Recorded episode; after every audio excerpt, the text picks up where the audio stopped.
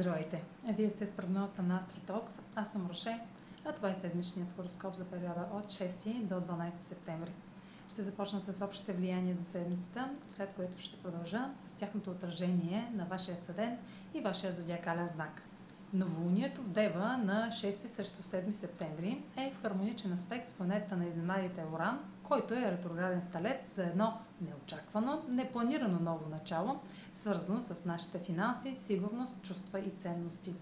Време е да търсим нови оригинални начини за справяне с задачите, които си поставяме. Това начало ще представи обрат в плановете ни, докато се опитваме да следваме правила и условия, които са ни задържали до сега може да видим по нов начин ситуация от миналото, но вече в различни обстоятелства бихме подходили по различен начин. По същото време имаме още два хармонични аспекта на Марс с Плутон и на Венера с Юпитер.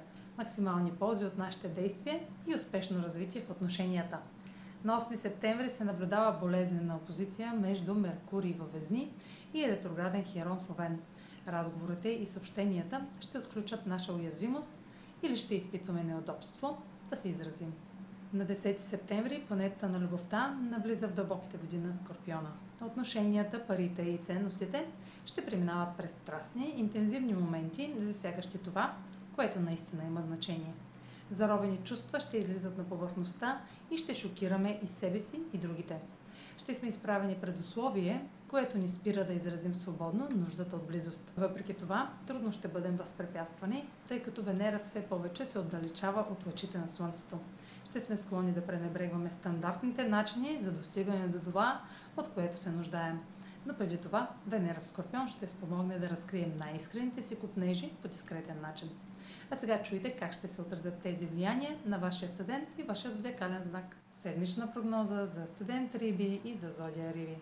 Новолунието в Дева попада в сферата на отношенията и в аспект Соран може да представи нов партньор или да отвори полезен нов етап в съществуваща връзка. Обновяване и осъзнаване на недостатъци ще бъдат основни теми. Не избягвайте това, което знаете, че може да бъде подобрено. Марс в същата сфера в Тригон с Плутон предполага, че действията на друг могат да бъдат малко натрапчиви, но полезни, ако сте готови да работите с промените, които те ви предоставят.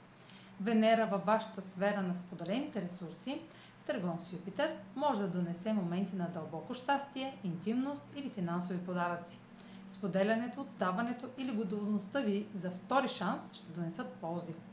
Въпреки това, Меркурий също в сферата на споделените ресурси, в опозиция на Херон в Овен, може да отключи трудни разговори относно пари и зависимост. Този аспект, заради ретрограден Меркурий във Везни, ще се повтори отново от средата на октомври. Обърнете му внимание.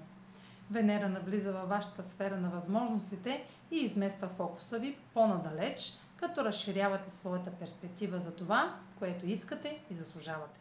Това е за тази седмица. Може да последвате канала ми в YouTube, за да не пропускате видеята, които правя, да ме слушате в Spotify, да ме последвате в Instagram, в Facebook, а за онлайн консултации с мен може да посетите сайта astrotalks.online, където ще намерите услугите, които предлагам, както и контакти за връзки с мен.